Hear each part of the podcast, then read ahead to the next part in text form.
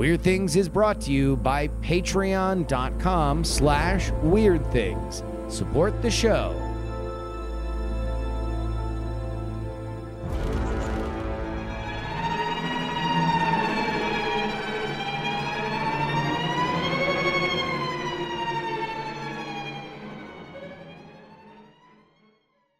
Hello and welcome to the Weird Things podcast. I'm Mr. Weird himself, Mr. Weird.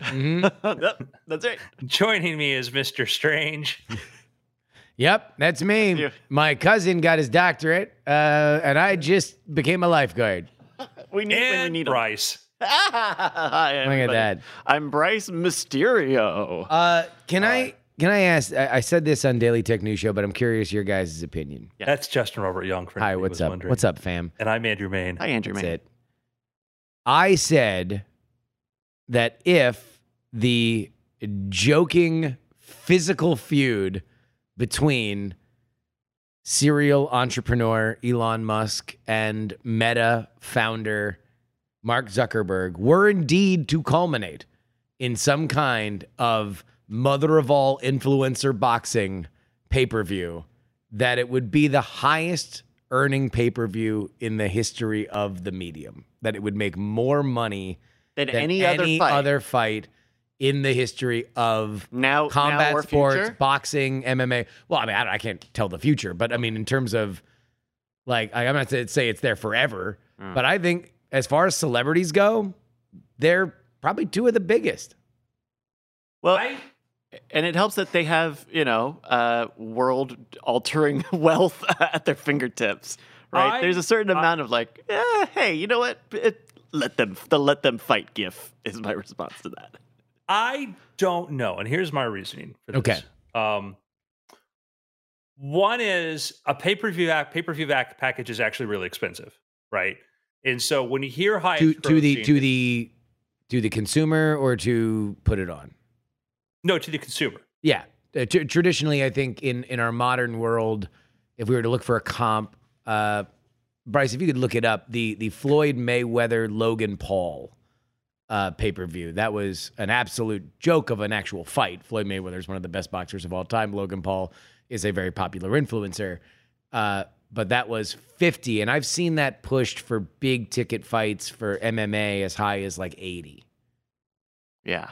So then, are you? So then, what is? What do you think the cost is I- for Musk v. Zuck? Is I it don't- hundred dollars?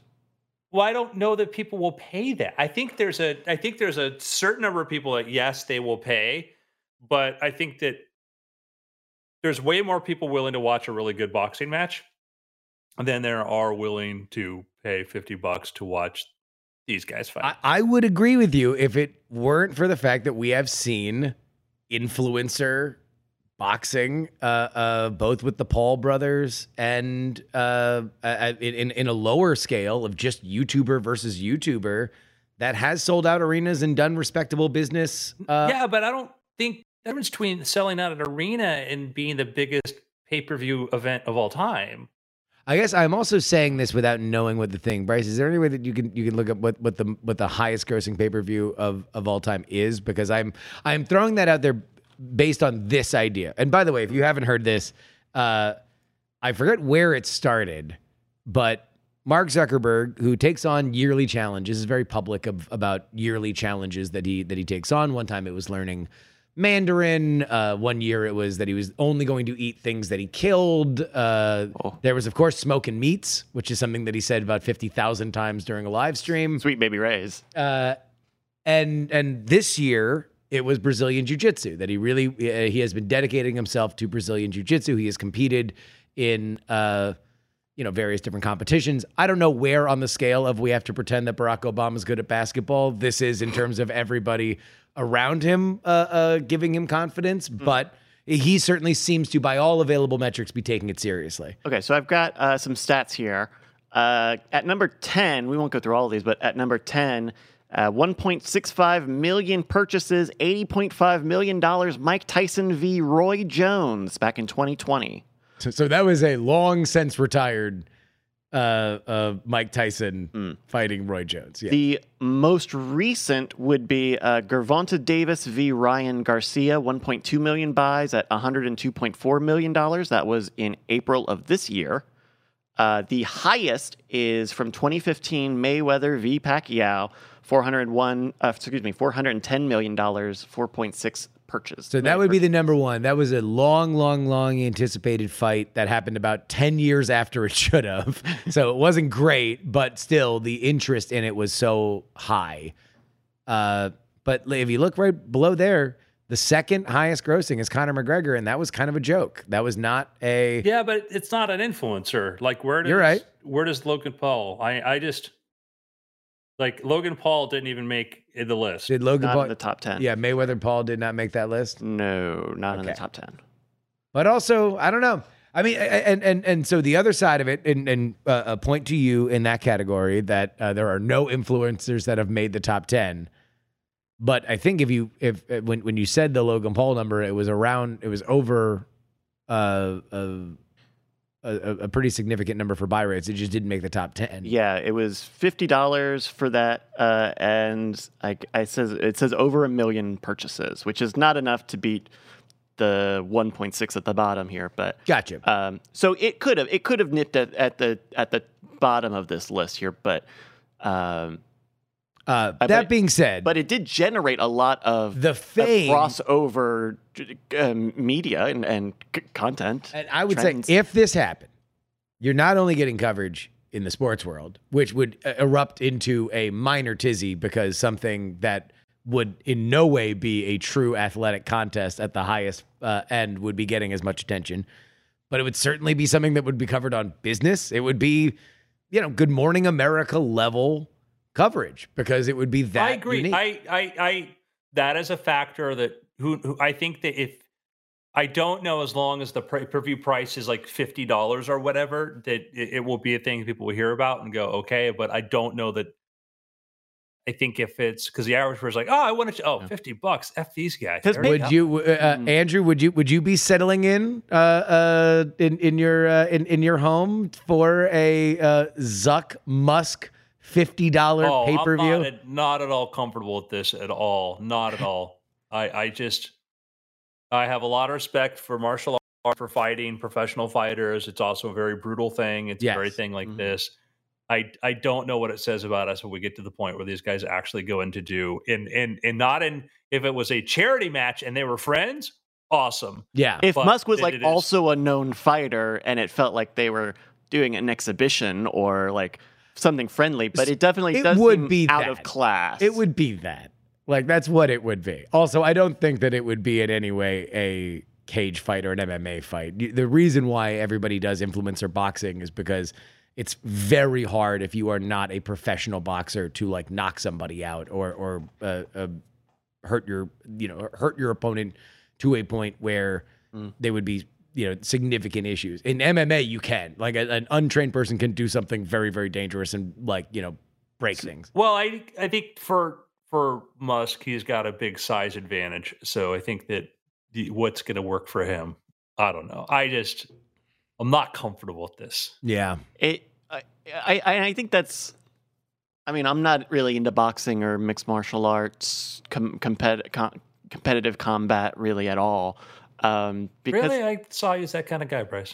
because it, Yeah, no, I thought you were a real like you know a, a, a pre Dana. White UFC like uh, you know uh, Royce Gracie fan. but, but I, I think with uh, you know competitive combat, you have kind of a bloodlust hurdle to get over, probably for uh, uh, you know across um, across demographics, right? We there have been you know we talked about the the the Logan Paul or Jake Paul, who was that? Both of them. uh, because both of them, you know, those are those, especially when they happened, were some of the biggest guys uh, on social media, on the internet, what have you. Um, but I do think there's probably a big gap between those folks' audience and what I see as the people who buy pay per views, who even know what pay per views are, let alone have a credit card and are adults and can buy one. Um, All right, well there we go. mm, there we go. It is certainly a weird concept, and uh, we will see where it goes because uh, I I don't think it there's a snowball's chance in hell that it goes anywhere beyond them barking at each other on their various different platforms. But considering the reported rumors that uh, Facebook is ready to uh, to unleash a a, a, a Twitter clone, Oh, uh, sure. You know, it is it is interesting that it is happening now for a bunch of different reasons. Eh, Can can we touch on that briefly? The the uh, ActivityPub uh, semi scandal going on. The idea that uh, Meta slash Facebook slash Instagram will make a Twitter like service built on the ActivityPub protocol that powers things like Mastodon and would effectively plug those new services or programs into Mastodon and its kind of decentralized, uh, federated sort of system. There's a lot of, of folks who run servers saying like, well, if if Instagram connects up to Mastodon, then we are going our our instance is going to preemptively block the that instance. Yeah. Uh, so let's create this open federated system Yeah. that anybody can plug into regardless of whatever. Facebook. Oh no. I'm like, no, like, like um, I don't use Facebook. I don't really. I go go on Instagram for like a minute a week and then I shut it down. Like I just can't handle it. But if you're trying to be open, open means open. Yeah, Open means if you're saying that no, we're going to pick and choose, you're not open. You're not open. I mean, the, the the greatest hope for any kind of open protocol is that it gets massive, massive, massive adoption from leading players. Yeah. Uh, you know that that is that is the hope. Uh, uh, I know, Mhm. talking to our friend uh, Colleen, who has worked at at both Facebook and YouTube, one of the biggest things that she wanted to do was leverage the leadership that that she had and, and she knew with other video people to get open source video codecs uh, involved in in some in the highest levels there. And that's the goal. The goal is to to have that. If you believe in this then you want the greatest adoption because you want it to rub off on any other subsequent platforms that are going to be more closed that at the very least you are introducing an expectation of openness uh, with the consumer base. And so yeah i don't know. I mean uh, mastodon politics is something that i you know inter inter uh, server politics i can only imagine that they exist. I, I do not know enough to follow it.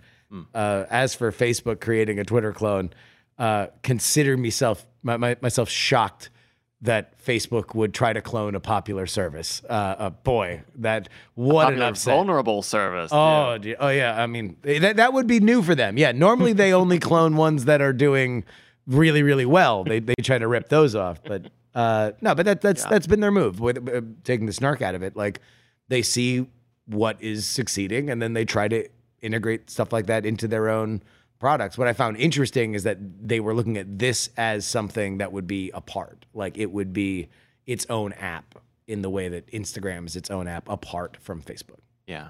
I, um, I I don't like the fact that I had to like use my Facebook account with my Oculus. I'm not really excited to embrace anything else they put out, but I fully support their right to create stuff. And if it's an open network, if people are going to say we're going to shut you out because you're, that's not that's not open. It is certainly at least uh, diminishing the value of those servers that choose to to to be in this pact, right? That say we're going to Yeah. be the non we're in the non-meta pact, but then you know if Meta adds a billion users to the activity pub, pub protocol, uh, is it theirs or is it yours? you know, it's like It would make it more useful. It probably would make it more useful for people who are using that. Yeah. You know, network. So that's the thing too. And it's it's you know, they want to. You know, I don't know. Yeah. Uh, strange, strange stuff. Yeah, social media. It feels like uh, it feels it feels like we're ready for a new one. I'm ready for a new one. A new social media. I'm ready for a new one. Yeah. I don't. I think I So- got enough. I never I- Twitter, I guess. we say and then we get a thing. Uh, I downloaded the Apple Vision SDK last night. This Okay. is the, the development environment. If you want to develop applications for their new Vision device, their spatial reality headset. So I got that and played around with that a little bit. And, uh, you know, I can make screens in a virtual 3D space computer. So there's that. I can do that now.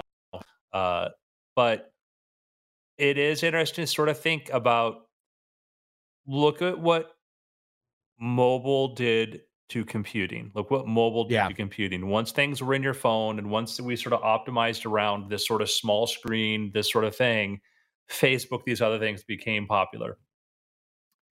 I'm not saying that we're going to be using visions the same amount of time that we use our phones. I'm not saying we're not either. But I do think that way apps, things like this, and I think there's spatial reality, the idea of putting these things into your environment and not a virtual one is a very, very interesting approach because we've seen it attempted before. But when you imagine the idea that like I'm sitting here, I've got two displays, but if I have these, if I can have these things on and forget that I'm on there, that I could have infinite number of displays and you two could be sitting, you know, across from me or whatever. eh, What does that mean? What is, you know, what is that content? What is that? So, you know, what is a social network like that where I could just say, let's get four friends together? I think there may be.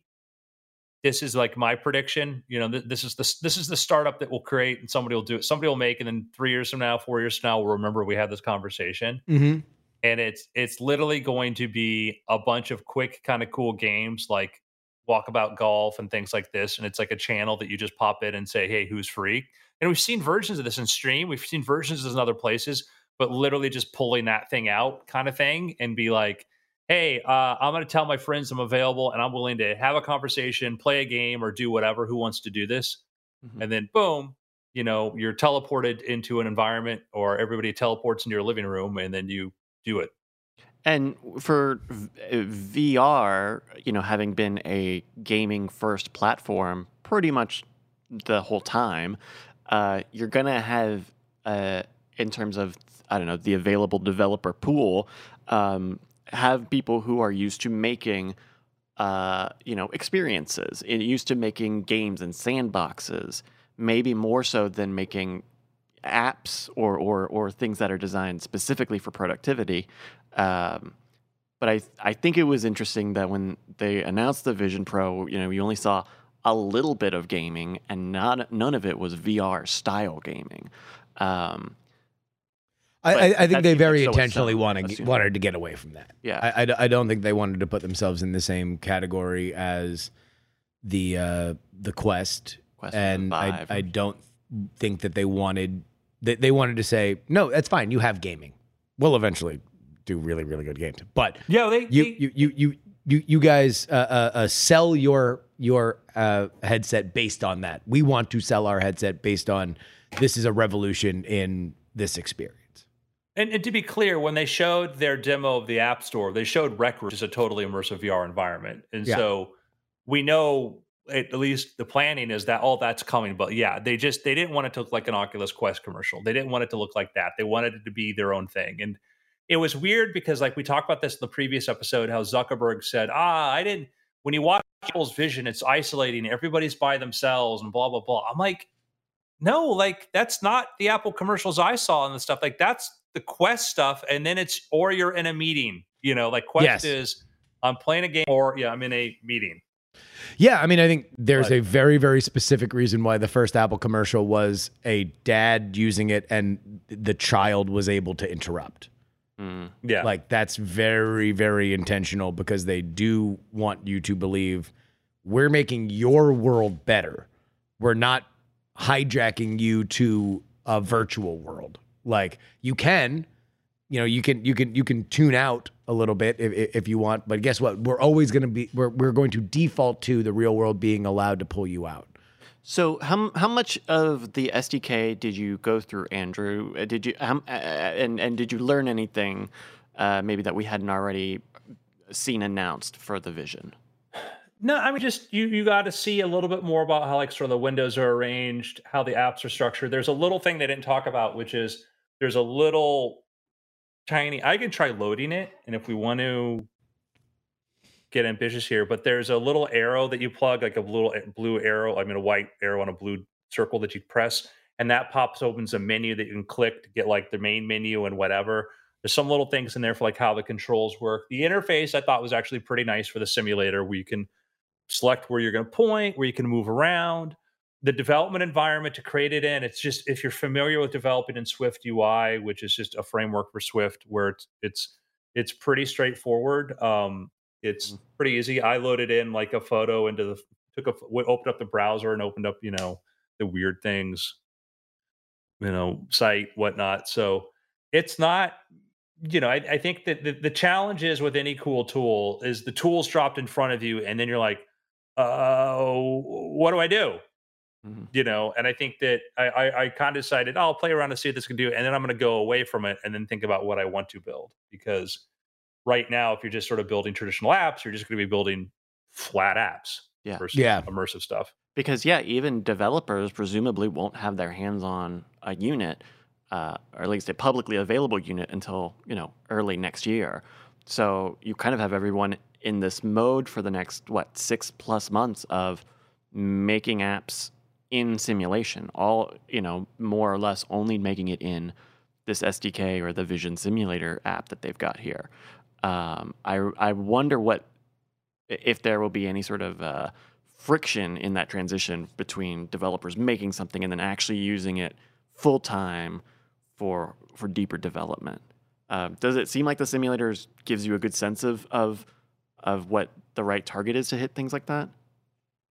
yeah i think i think you know people have been creating video games and stuff using unity and 3d games for years in this i think i think that the the simulator is going to be a good you know will be a good idea i think really i think a lot of you know really good immersive stuff you're going to be building inside of unity and then this is just going to be a good way to see how it all interacts with that Hmm. um but uh it does give you an idea of like how i mean everything seems natural everything made sense i wasn't going why did they do that you know Yeah.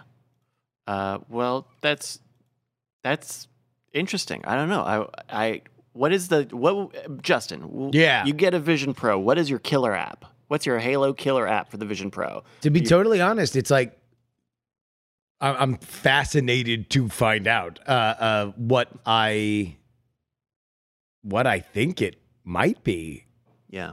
is like email or word processing or something like that. Like something kind of that that feels more mundane than than you might think, but you just find oh man, I can go through this so much faster uh in this world than Mhm. uh than than looking at my I, my laptop and and be it through like being able to process stuff. Like I can see a world where in emails, just like meh, meh, meh, meh, meh, is faster than mousing over, Archive. Yeah, Next like, yeah, message. click, boom, load.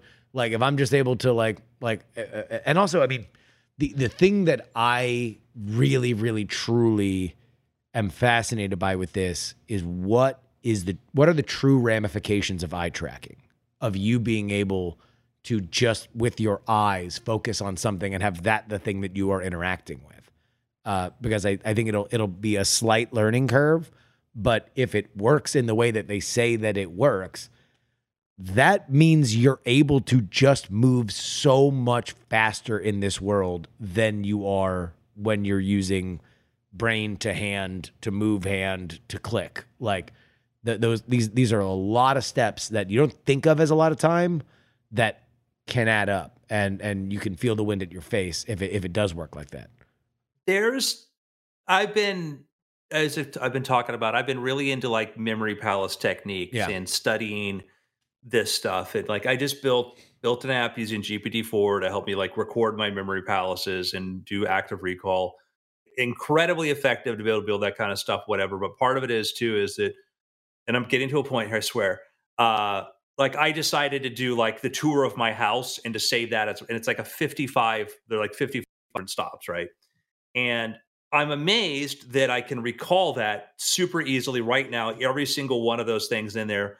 But it's not too amazing because it's it's a space that I know of. It's a familiar space that I, I'm aware of, and I just have to know each stop. I did that with the Magic Castle. I have like 26 stops on the first floor of there. When you think about what does spatial computing really mean when you start building applications and building things that are in your physical space, because I've thought about like how I- if I want to build an app, is like, can I?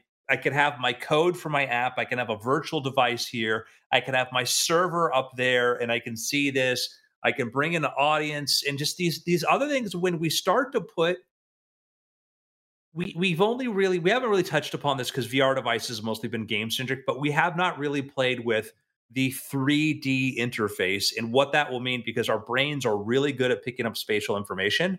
And what does that mean? Because I think about if I have if I'm working on a project and I have two screens, but I'm like, oh, I'm going to put a screen up here that's for some other thing. I'm going to put this projects over here. I'm going to have a list of things here much like we do real face space, but like if we start doing a like 3D space, like you think about your pro your podcast setup there, Bryce. Mm-hmm. You know, like what would it be like if you if because I look at you've got a control board to your right, you've got all these other things, and like it is five helpful. monitors in front of me. I got three different mice. Yeah, yeah, and like that control board is a great example of years ago somebody'd say, "Oh, we can just all do it with one screen," and you're like, "No, no, I I, I need my control board here because I need to know I reach my hand, my muscle memory. I need to know I reach my hand over here. This button's there. I'm not clicking through things, but we've been con- we've been constrained by screens. We've been constrained mm. by that space, and apps have to live in that space. Apps no longer have to live into that space before, you know, and that's what's fascinating to me to think about is like, oh, like what is it? What does it really mean when you can just an app can be anything. Yeah, I saw uh, someone. Uh, I don't know if it was Reddit or, or somewhere else asking. Uh, uh, so when will when will someone make a calculator app that just sits on the table? That just when you need a calculator, oh, it's on the table. That's that's, yeah. that's where you know where it is. You don't have to whip whip whip like you just find it and you go to it uh, or you bring it to you. You call it to you. You you know Thor hammer anything in the world that's not in front of you. I don't know. There there it's it's tough because we are so screen focused right now. We have been very screen focused for a long time, um, and I even even right now, I like I don't I don't even know. Like I think you're right, Andrew. Like something like the specific workflow workstation that I'm at I understand as a 3D space. Maybe we need to think of it something like a card card the interior of a car design, right? You need to be able to focus on what you're doing, but also touch things and make small. I, hmm. I mean, I think we, we are going to be coming up with a new visual language for stuff like this. Should it again? Yeah. Should should should if if if. But uh, the idea of strataing out apps that are by focus or function, some should be right in front of me. Some should always be permanently on the side, like you mentioned with the calculator. Some should always be if if a surface, a desk uh, is is available, they should always be there, and they should always return there. Um, it's it's this kind of stuff that I think, unlike with the watch, I think the last time that we were talking about like the watch, I was like, I'm, I've still been disappointed that we have not seen a class of like watch specific apps. And I, I mentioned Uber as as an example of like almost 99% of my interactions with Uber, which are hit a button, a car comes and gets me, I should be able to do on the watch. Yeah. Like that's it should be my Uber button. I go bing, and that's it. Uh, but even that we have not still, seen it, yeah, right? right? And that and that's, that's, because there's a lot of constrictions in terms of battery power, uh, uh, GPS, uh, uh, yeah. that that kind of stuff, processing. With this, it appears as if they have launched it at a point where it's powerful enough that we are going to see a lot of different types of apps that are specifically designed for this world and the limitations on what they are is a far more broad and exciting world. Mm. Want to know what else is a broad, exciting world? The world of patreon.com oh, okay. slash weird things. That was not my guess. Patreon.com slash weird things, you doubting Thomas, is the place where you can go ahead and support this program. Head on over there right now. You get the After Things podcast as well, mm. or anybody else. I, nice. Mm. A custom RSS feed.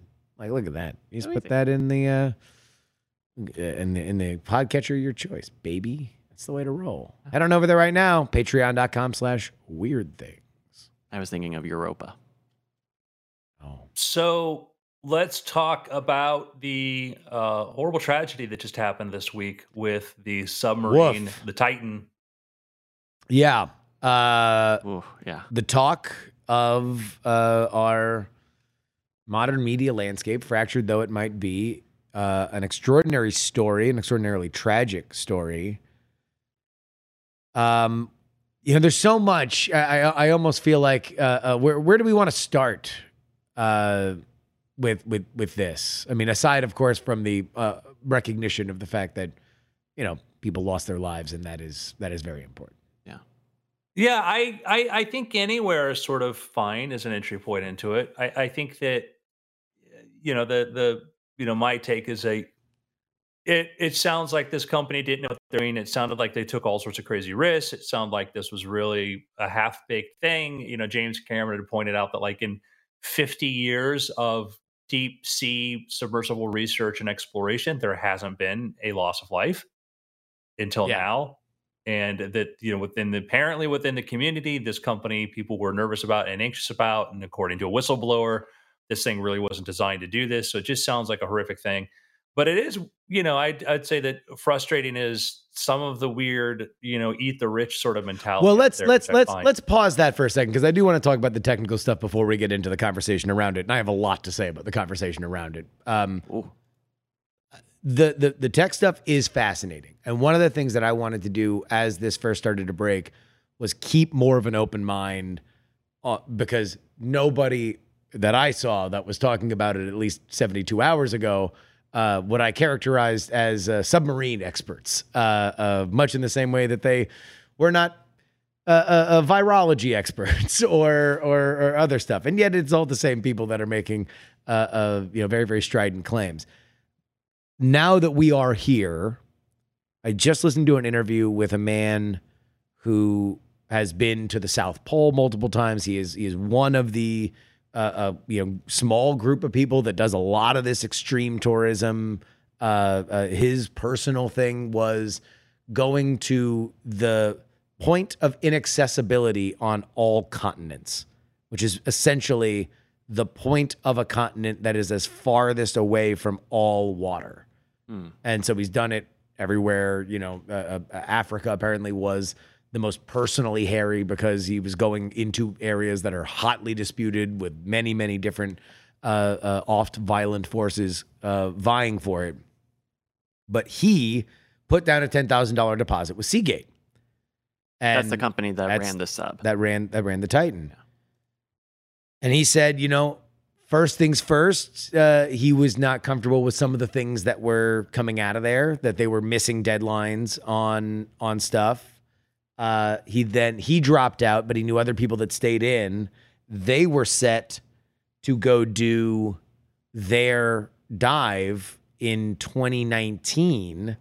They arrived in Newfoundland and then were told that it was canceled while they were there, not because the sub wasn't ready, but because the company had not booked the boats to go out to take the sub down. Ooh. Um, That's uh, eh, that's not that's not rocket science. That's a, a an email. that is that is organization. Yeah. And when you are talking about organization, when on the other side of it, there is a life and death scenario, then that matters a lot more. In one of the interviews I saw with James Cameron, he was pointing out that look, they made a design decision to use a carbon fiber hull. That is something that he personally is greatly against. Uh, he has built his own, I believe, out of steel. Um, and he said part of the insidious element of carbon fiber is that it will work. And it did. I think they did 12 dives with this. I I heard it was uh, eighty some. Yeah, I, I heard I it was, was a lot. I, I had Or they- heard, yeah. maybe, but it, it did not sound like they were making a new one of these. But he was saying that, that that's the insidious part is that with carbon fiber, it does take wear and tear in a way that steel doesn't. According to him, you can you can re, you can cycle steel hundreds, if not thousands, of times. Mm-hmm. Uh, with carbon fiber, you don't know when it's going to fail, Give. and that is ultimately what happened. Is is you know what he called it insidious that it lulls you into a false sense of security that oh no, it's this is fine. And, you know, it, it appears that the CEO of this company was of the belief that carbon fiber was something that could hold up and he paid for it with his life, along with everybody else on that capsule. Yeah. Uh, It's it's disconcerting because precisely that. That has historically been the problem with carbon fiber is to, to really understand what's going on you need to sort of x-ray it to see what's going on inside of there. And i doubt that they were going through an x-ray in every square inch. And when you're about to have a catastrophic failure like i the, the moment it was lost i you know i told roshni like i don't hate to say it but like they're you know like they're gone. Like Yeah. this this is this sounds like a structural failure which is just going to be a you know when i you know you hear like articles like oh so and so talks about what their survivors are going through right now as the air runs out i'm like i don't know for sure but they ain't alive like Yeah. like this this just was the, the design of it whatever it's like if you asked to say what was the most likely scenario Yeah. um The the the Occam's razor on it is a structural collapse. It it was not it it being you know floating around like uh, you know so much detritus around And- the Titanic. and and there were enough uh maybe probably circumstantial but enough enough little bullet points to go oh they if if it wasn't uh, an implosion we probably would have seen them right now by now right the the uh, the ballast right was supposed to dissolve after 24 plus hours so presumably they would have floated and and any number of little things Yeah. that like th- we might have had something different. I think it was very interesting um, and I'm sure there was no small amount of geopolitical considerations in, involved, that uh, it took the Coast Guard uh, yesterday saying, "Oh yeah, we are pretty sure we heard it implode Was it- immediately." wasn't wasn't the coast guard. What it was is there's the navy has has microphones throughout the ocean to listen for other sub to listen for enemy subs and stuff.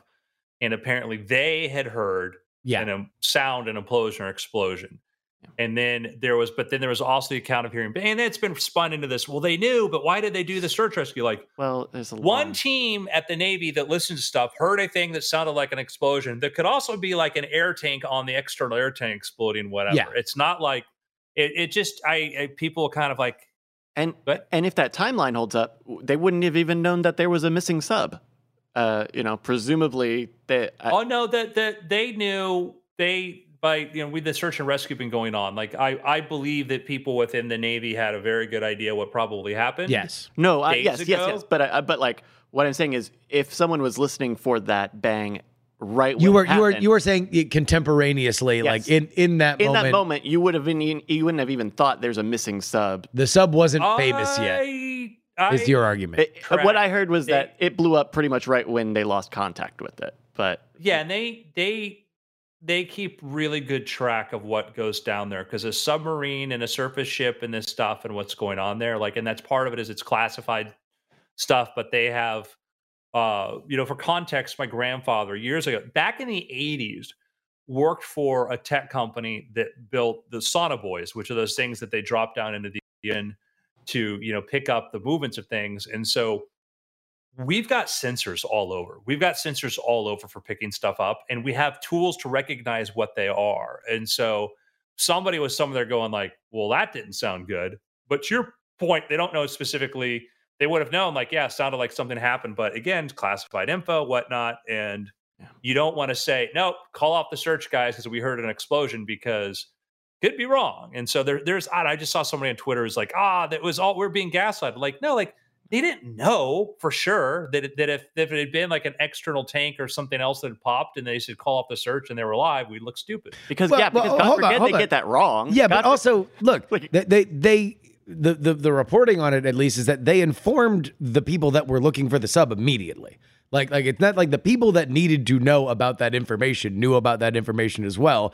That was not enough to call off the search. They continued to search. They went for a few days, but there's a reason why outside the mm-hmm. window of there being any way for them to have survived underwater, they called it pretty quickly because they they knew what it was. I think it would be it would be horrible if they if they called it off. What what I find fascinating, we can use this as a gateway into talk about the conversation about this, is our concept and expectation on news delivery.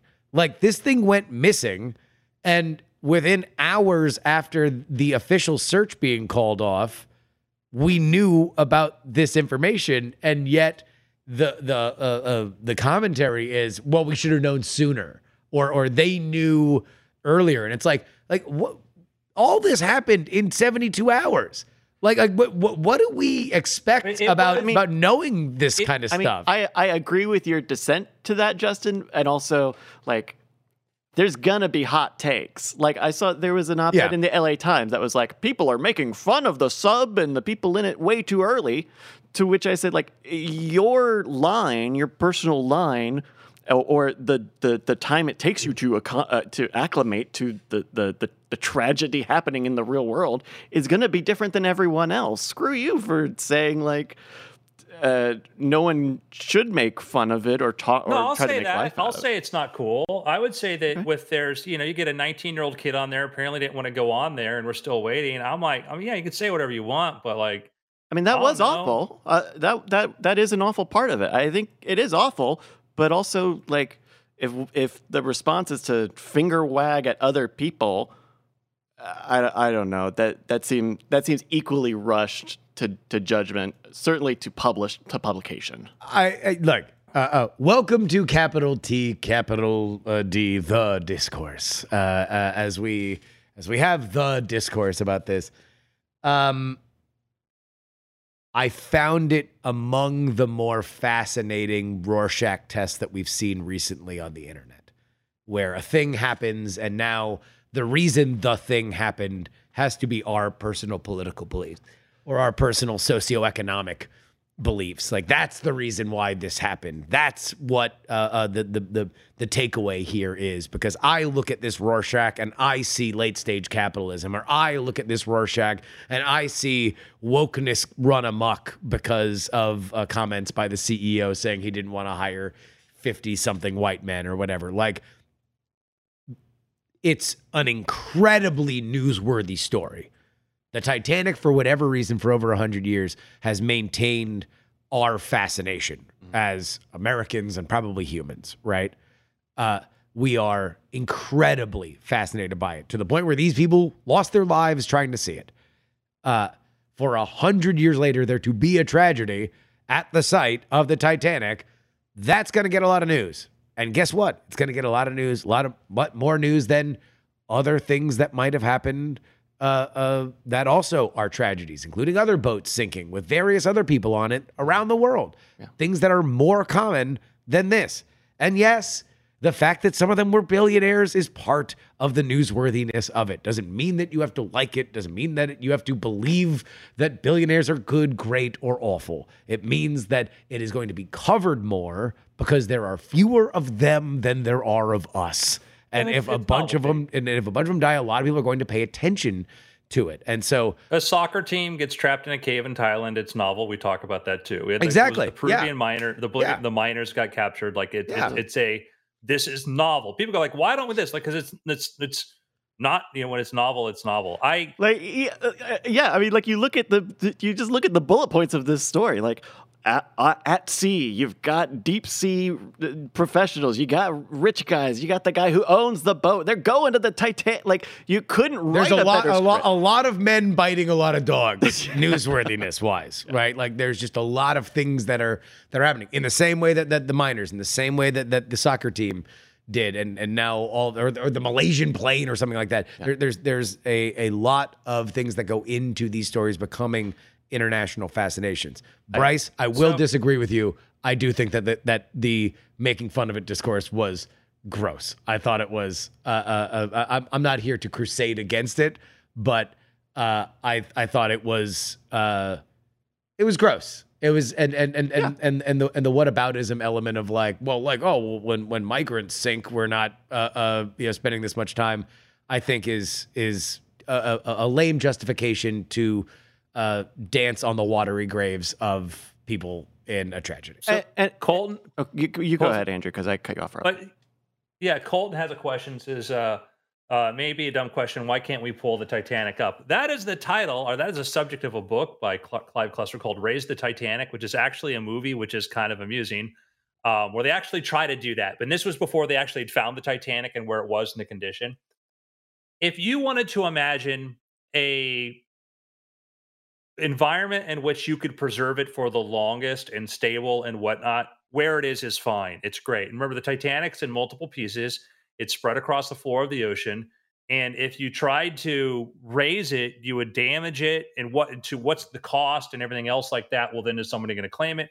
Right now, it's kind of in a great place. It's a very difficult to sort of place, but it's you know to pull it up, you're gonna you'd have to preserve it, and you would have to be able to do great things to go to great efforts to prevent it from rusting. Because the moment it comes up, it's just to start to it'll deteriorate quickly. So it's not economically why raise it too. It's in a very good place other than how it originally got there, which was horrible. Make that Yeah. very clear. Yeah. It could Uh, be there, but it's there. But uh, uh, uh, if I could go back, like, uh, I, I'm not saying I love all of the humor that people have had about The, the a- a- stuff. and, and let, us I be not- specific. it was eat eat the rich discourse. The the uh, uh, uh, billionaire solution machine was was the kind of uh, uh, commentary that I was seeing about this. I mean, uh, ultimately, I, I don't I don't know enough about that specific take to to to even. I'm not defending any of that. I just think Yeah. there are also better uses of of our time and publication inches than uh, scolding people for Scolding people on the internet. scolding people on the internet because oh no. The billions of people that are interconnected some of them were not on the line that you thought you that you thought there should be. And i agree I, I- there's a lot of stuff i don't agree with. There's a lot of stuff i i would have would would also think is gross because i'm a human and have my own line. But uh, i i, I like yeah man the internet is a hot take machine. And just as hot take as an eat the eat the rich machine is also the well uh, we're all you're you, did, wah, finger wa- finger wagging my But finger. oh, let's back up. Let's back up because, like, I, I'm, I'm not uh, always eager to jump in and defend the LA Times or elsewhere, but I, I, I, it kind of comes into if somebody says does something that's mean, and I say, hey, that's mean. Am I equally as bad as that person for saying that's mean? I don't think so because, like, to me, you know, when there's it's it's this the my concern is the desensitization that these people for many people out there, the people on the sub weren't real. They were characters in a TV show they were watching, and they said these things, not realizing they're real human beings. There's real stories. There's real narratives there, and that's the thing that, like, I do think we need to comment on that, and I think that we need to be introspective about that too, because I think news eh, organizations are very guilty of this too, of ignoring the fact. I'm like, I'm like, I think the problem is, is people think they're watching TV all the time, and they say stuff like, "Why is there so much?" animosity and stuff on social media because people aren't real. They don't think treat people as real. And so I think like, yeah, let's comment on that. Like this is real. This is a real thing that happened. This is not an episode. This is not just this this live TV show we watch where they're going to pop up next week. No, they're dead. They're gone. yes And that to me to make a commentary to say, "Hey, listen, do we need to be, you know, spiking whatever political footballs we have about this right now? I don't. I'm I'm I'm with that. I'm fine with calling out that behavior because I don't think we call it out enough. okay I, I i i i just think it, it gets to this point of of deciding that uh, we need to i don't know As, I, I clearly have a very cogent and a well decided argument yeah, and but no, opinion but on this. but like, t- But- it's like like for, Yeah. for for me, it's Uh, like okay. remember when we had people didn't want to get vaccinated and people were dying, and we got Mm-hmm. that. Well, it serves them right. It's that same mentality, and it's same thing. If it's like you know somebody who's progressive and supports some issue and something bad happens, then you get conservatives like, well, serves Mm-hmm. it. And I don't like that. I don't like that. Whatever side's doing it, and that came from that same sort of space of like, you know, oh, somebody did they give? No, they had Uh-huh. it coming. And I'm like, ouch. Like that's just that's not a very humane place to be. I guess I just wonder what the next step is on that. Uh, whether it's uh, uh, a new perverse form of of of publication, a la BuzzFeed, but now it's the ten people we can't believe crossed the line, uh, joking about the topic, the the current news. Like, I mean, like that's long been a part of our media ecosystem, y- y- yeah, and it's I'm lame saying and it can, stupid and boring. and it can get worse. Like, Eh. it can, oh, okay. Well, no, Like- no, no. This, like- this, is, this, is, this is more more of a journalism take, but I agree with you. I I it, I mean, either- I 100% agree that these stories are bad. I do think that they were probably at their worst during the uh, initial uh, uh, onset of Twitter, where I saw many articles when you know there would be a big moment in a basketball game, and then some brilliant uh, uh, writer for Deadspin would search the N word and then and and the name of the person who hit the hit the shot and then be like, look at all these people who said the N word about a basketball game last night, and it's like like yeah, if you troll a message board, you're going to like with enough people on it, you're going to be able to find vile stuff. Uh, Yes. and and I think talking about it writ large is one thing. Civility toward uh, uh, ourselves as we, we continue to colonize these digital spaces. Uh, but I agree with you that if we are going to follow that to an nth degree and just name and shame people who say awful things on on a forum, that is something that we will find forever. Yeah, I mean, I look, I, I look at this. I guess I'm coming at this from a similar perspective of, of like the fake news machine, right? Like, if you want to push a counter narrative, there is a structure to do so, and a lot of it, it relies on, on having just a hand, just a small number of of data sets across everyone connected on the internet, um, and ultimately, what you get is time being taken away from uh, from quote unquote the truth with falseness. Um, and and I, I just wonder if it's a similar thing with like like yeah we can't we can go through the process of like adjudicating this and and and all but also it just seems like everybody should just like live and let live to some degree uh uh just there are going to be people who say things you disagree with and think that you didn't like Uh, Do you think that it's concern trolling a little bit? what is You Me? doing this now, like saying like uh, you're allowed to say that it's gross, but not like that. Don't say it in the LA Times. That's too much. Uh, mm, I disagree with the LA Times piece as well. Is is what I say. I think I, think I think we can all agree that we, we've said that sentence.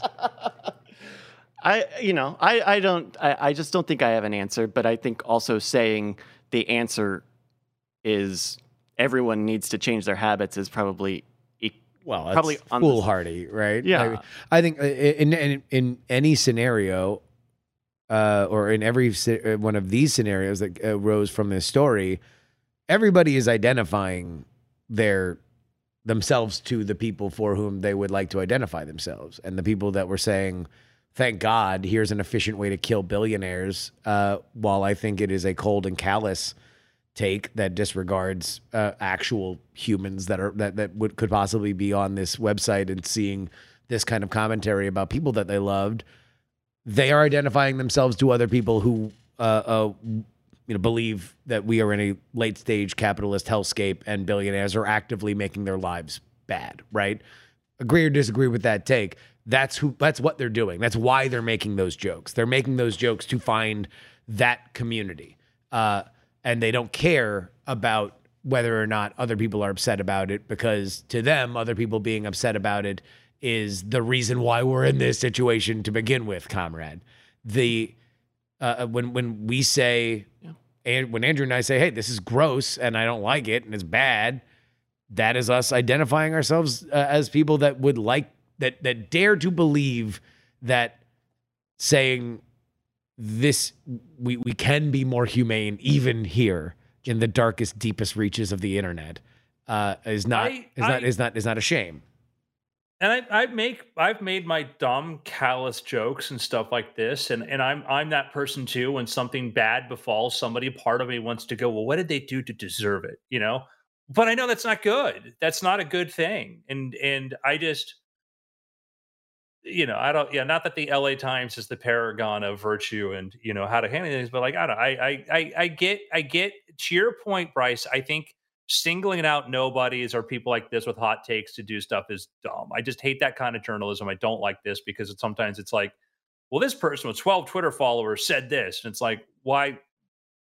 Why is it? Why are you you're you're Yeah. you're, you're elevating somebody? So I, I get that part of it. I just I just do think if the world was more like you, Bryce, we'd be in a better place. But the world is not like you, Sure. you know. And people, people, monkey monkey do, and we have a right to say whatever we want. I absolutely believe that, but that also means that when you do a thing, you know, you're going to have an effect on things, and you have to think about that. So Yeah, I, yeah. I, I mean, even uh, I don't know. Like we did, we did great night on Tuesday, and I didn't. I I was gonna feel comfortable making jokes about the sub, and uh, I I made more of that. I went further. I went further than I think the two of you in making a joke about the fact that we weren't going to joke about it. Yeah, and and I don't begrudge anyone uh, in involved in in you know in us doing the show in the same way. I hope no one uh, holds it against me that I do. It did make me a little uncomfortable. Uh, yeah. but uh, unfor- like it is a tragedy. I'm really sorry. It is a trum- like it is a it is Oh. a trauma that will affect the, the families of these people, uh, the people who could relate to it. Like it is awful. It is it is a terrible thing. nothing nothing sharpened my black sense of humor like being a reporter. Yeah. When you're a reporter and, and especially when you're reading about the worst things in the world that are happening. Death, rape, maiming, robberies, uh, uh, people that are suffering what will hopefully be among the worst days of their Zombies entire life. popping out of the ground in the. Gr- oh. Exactly. I mean, like, Tim And- Robinson is uh, yeah. and that was the day the skeletons came to life.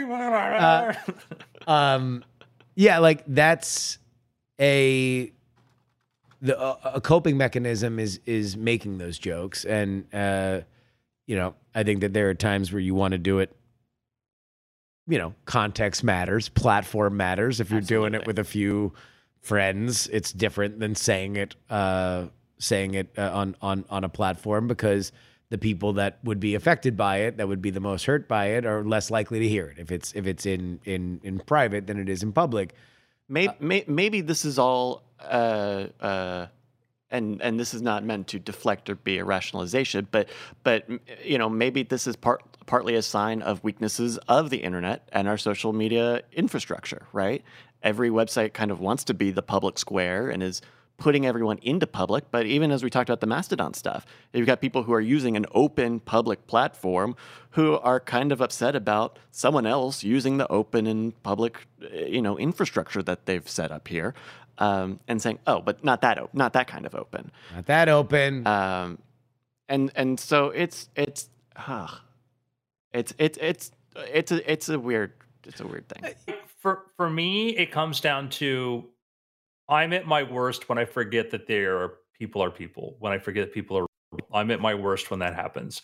And I look at, and I think the internet is at its worst when it dehumanizes and it treats people as uh, others them, or because I don't know, it's often done out of sometimes out of spite, sometimes because these screens are the same screens that we watch Game of Thrones. These are the same screens that we watch TV. These are the same screens that we we interact with all fictional stuff in our world, and and it just becomes another narrative. And they become other characters, and we forget that some characters are actually real and some are not, and that you know the idea that would you would you say this to those people to their face? Most people would not, or to the families. No, you wouldn't. Why? Well, because then they become real, and so You know, uh, in the Witch Trials of J.K. Rowling that came out a few months ago, uh, Megan Phelps Roper, who was from the Phelps Roper family that uh, runs the Westboro Baptist Church, is looking back. She is no longer a part of that community, but she was looking back on her youth being a part of it and how easily her and her family were very sure of the fact that yes, they were othering people and they were doing things. If you're unfamiliar with the Westboro Baptist Church, like uh, routinely uh, picketing the funerals of veterans, like doing things that were outwardly there to draw attention because they were behaving like the worst elements of society and they were saying among the most hurtful things that they could say to the people that were in the most pain. And the reason why was because they believed greatly that if they did not do it, even more people would burn in hell forever. And that they let their beliefs subsume the humanity of the moment. And she, I think, fairly eloquently on that show talks about her personal pathway of understanding, coming to grips with with what it meant to think about a more immediate level of empathy. And so the only thing that this really taught me, uh, this this particular situation, is that there are a lot of people for whom still have that lesson, like that that they they're on the other side. They're on the Westboro Baptist Church side, where their beliefs matter more than the immediate empathy. because in this case, at least the eat rich element, they believe that the world needs to be immediately course corrected because we have a predatory financial system.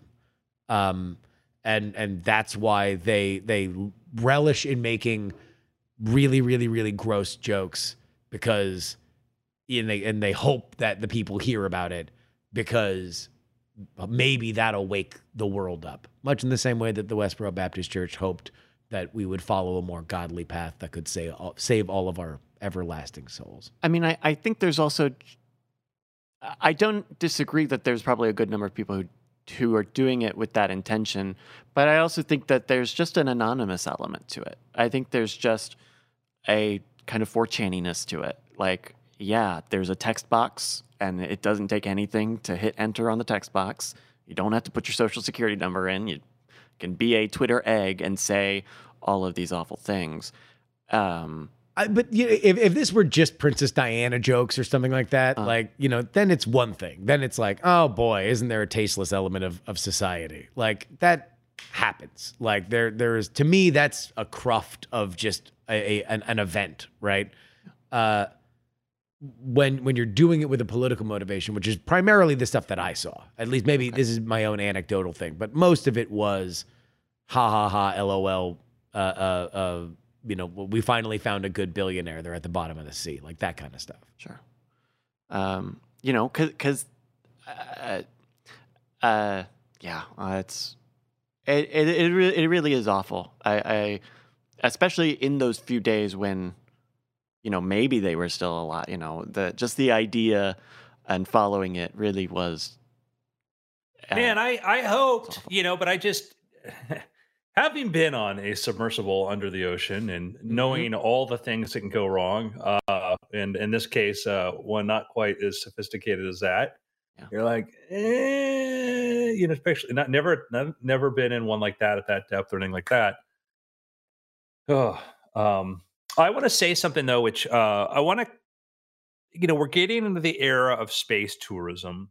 Yep, and one of the things that if you kind of go like we're going to see more cool stuff and dangerous stuff and things like that done the thing that is uh helpful is that the problem with this system if i was to you know uh have designed things for underwater not to the scale of let's say james cameron but i've had to design underwater systems and things like this to for my shark week thing and some other stuff i've been involved with it is a very complex thing and i have a tremendous amount of respect for marine engineering because it is just it is way more complicated than it sort of seems. It's not just keeping things from bursting. You have to deal with things like does this what will happen at depth with this uh seal that I have, this rubber seal or whatever, when it starts to cool and contract. There's all these sort of things that come that gets very complex.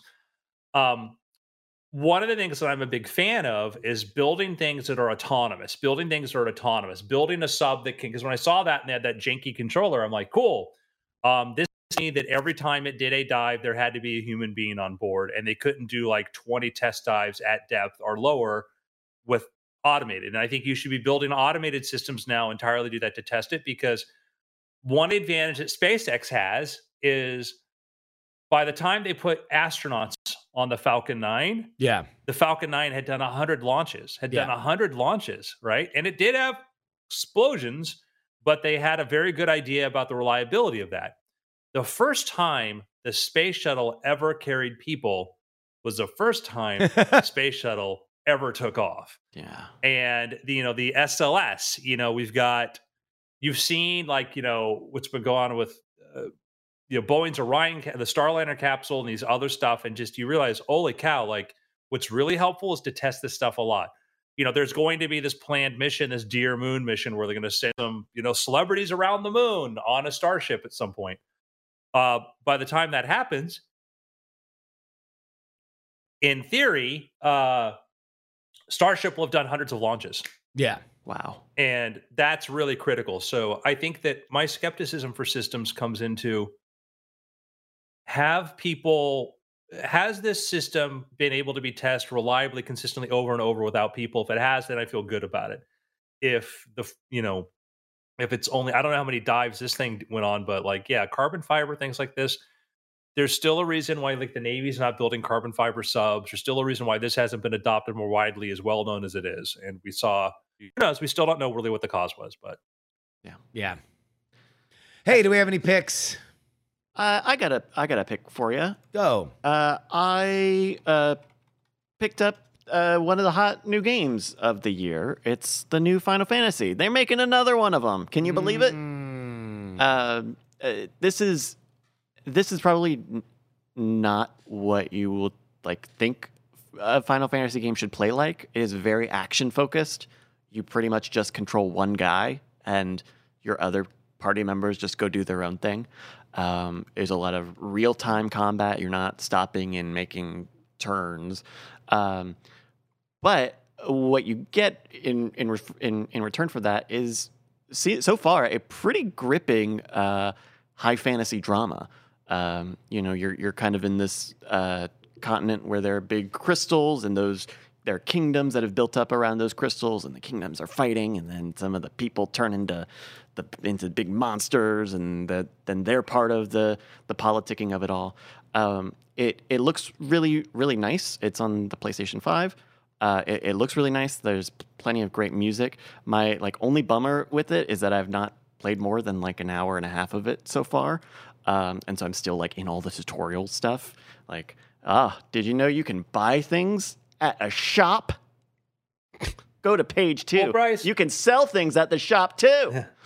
you know, there's some well, some little things like that. yeah, I mean, as a game gets involved, and yeah, this is what Final Fantasy. What we're at like number three now, right? It's number four. It's right? 16. Uh, Wait, sixteen? Uh, yeah, Which is really uh, more than 16. way more than 16 too. yeah. Uh, it is. Uh, They got a weird numbering system.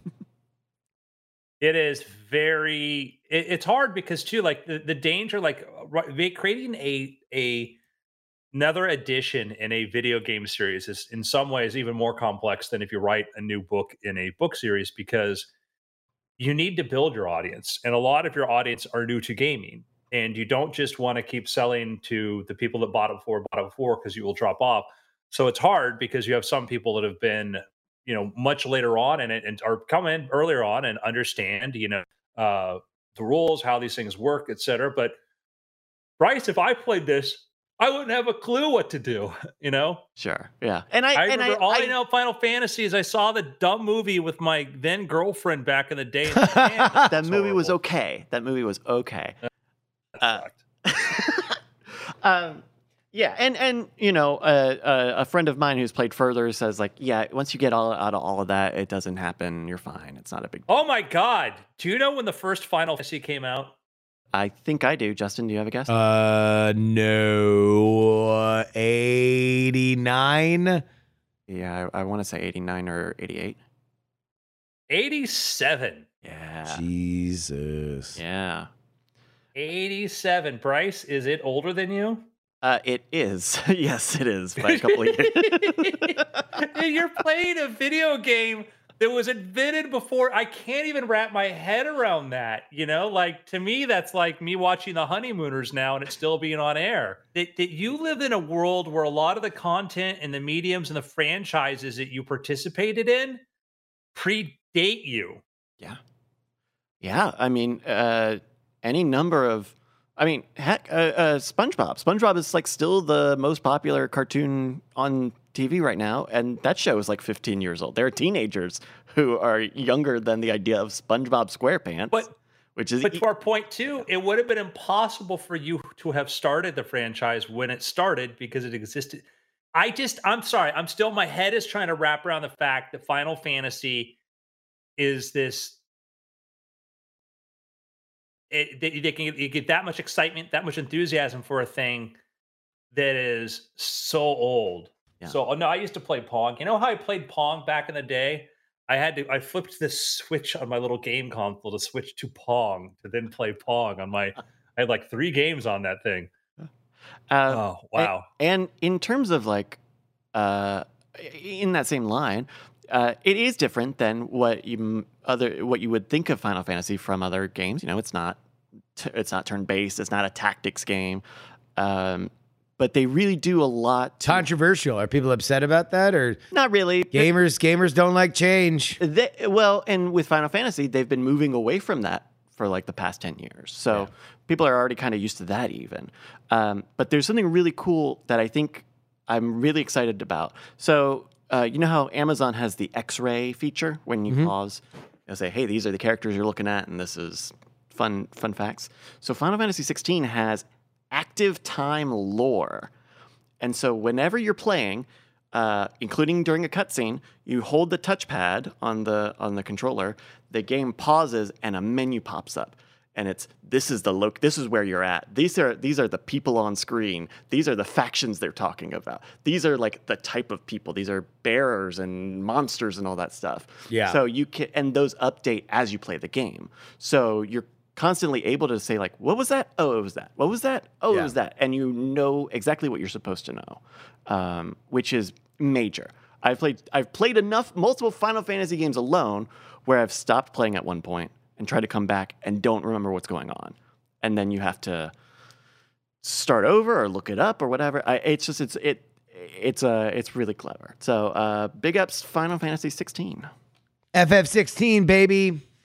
what do you got? I'm reading the uh, Wikipedia on why they called it Final Fantasy, and Mhm. uh, they liked it because it could be abbreviated both like in Latin and Japanese.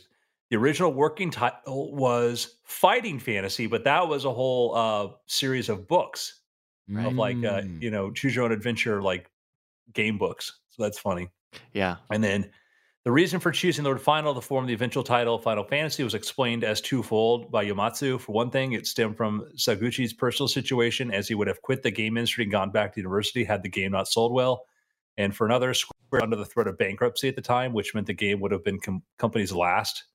So uh, Though I you have know. heard that the bankruptcy part of that story is apocryphal. I've heard that, maybe, maybe. but, uh, uh, but it's even a thing where people nowadays try to go and ask uh, uh, Yamaguchi, and he's like, "I don't even remember what I said or what I meant. And that was 30 years ago. Don't ask me, please." Yeah, that's Like- one of the things too is when you start to get into I learned this from like studying like Star Wars history and watching George Lucas tell the origins multiple times in different ways. And and it is literally has a lot to do with memory of like what's important to us. And and it may have been, you know, one day on a car drive, he thought about some tangent to do something and then didn't do it. And years later said, Well, I thought about this. Like, oh, that was the original plan. Like, yeah, he had that idea, but he had, he had a lot of ideas. Yeah. He had a lot of reasons, and we have a lot of motivations. We want we want the canonical story. Yeah, Yeah. And Uh, often the one that winds up getting formed either from the creator or from outside the creator is a simple one, whether Yeah. or not Oh, whether or yeah. not we like it. Uh my pick, look it up. I gotta say, this is I'm gonna you will really enjoy it if this is up your alley. Oh, okay. If I like it, I'm gonna like it. Yes. Got it. What is it? Is it a TV show? the new season of You Must Remember This, uh, Karina Longworth, she does a history about Hollywood history. And for the last two seasons, she's in the middle of the second part of it now. She has done a series on erotic movies through the 80s and 90s. I've, I'm a huge fan of You Must Remember This. I believe that You Must Remember This has influenced my own podcast production style. But boy, she has said that this season was born out of the fact that she had nothing to do during the pandemic and uh, had a bunch of old magazines she bought on eBay and read through a bunch of old magazines. Oh my God. Is it- Is it very apparent that we are viewing the world through the lens of like Entertainment Weekly, Playboy, like and and a few other things. Look, if you're into a well-informed critique of erotic movies through a feminist lens, Hmm. then you will very much enjoy. There are some that I enjoy more than others. Uh, the only critique that I would have, or the largest critique that I would have on this season specifically, is there are a lot of judgments on what the movie was trying to say or what society was trying to say to various reactions Mhm. to movies. Um, That that those reactions feel out of step. I just don't know. I would just say with art, sometimes you know, as as a, uh you know a very wise man once said, sometimes a cigar is just a cigar, and sometimes it it, it is something else to some people. Um, sometimes an erotic movie is just there. You know, sometimes the the people are just crazy or or uh, thinly drawn because that is what this story calls for. Sometimes it is a commentary that is deeply held by the creators, but to hold every movie to the standard that every writer and every actress and every actor were trying to get a story out about where we are with sexuality and feminism in every version of these movies is is a bridge a little too far for me. Okay. Uh, but I still very much enjoy it and I listen to it every week.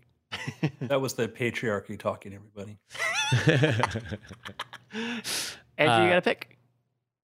I do. I just finished the book Remember by Lisa Genova. She also she's neuro, neuroscientist. She's written other books, and she, including she wrote the book that became the movie Still Alice with Julianne Moore, which Julianne Moore won the Academy Award for. And so it's a really interesting overview of how memory works. And uh, uh, it, it's it's funny because uh, you see here on the wiki on the on the Amazon page, there's a pull quote from Steven Pinker about the book. But in there, she talks about the difference between like simple sentences and complex ones, and she uses this one of Steven Pinker's sentences to say like, "Well, notice how hard this is to follow or whatever." And by itself, it looks like kind of like a slam, but I believe they know each other and whatnot. So it was just a weird, like, without knowing the context, like, why did you pick on Pinker for that? Um, Mm. Using but- her expertise as a neuroscientist and her gifts as a storyteller. Yeah, it's a long, it's a little bit of a long sentence. I'll run on. No, but well, that wasn't the one to talk about. This was in the book. She has this whole like passage from his book, and then shows like, yeah, this passage is really hard to follow by the time you get to here, here, and I'm like, I was like, man, like that's weird that she'd pull that. That's a weird dig. Hmm. Uh, It's neither here nor there. Uh, she is a really gifted storyteller. She's really good. It's a lot of the same stories if you'd studied memory you've heard before, but she comes from a point of view of knowing what the hell she's talking about. Uh, so I enjoyed it, and that's remember the science of memory and the art of forgetting. It's a lot, a really good overview of, of like why we forget, how do we remember, a lot about Alzheimer's. Oh, you're yeah. curious about Alzheimer's or worried about that, ah, read this book. I, I recommend it. So remember by Lisa Genova. Cool. There we go. Well, Mr. Strange, Mr. Bright, Mr. Rod, it's been weird. Diamond Club hopes you have enjoyed this program.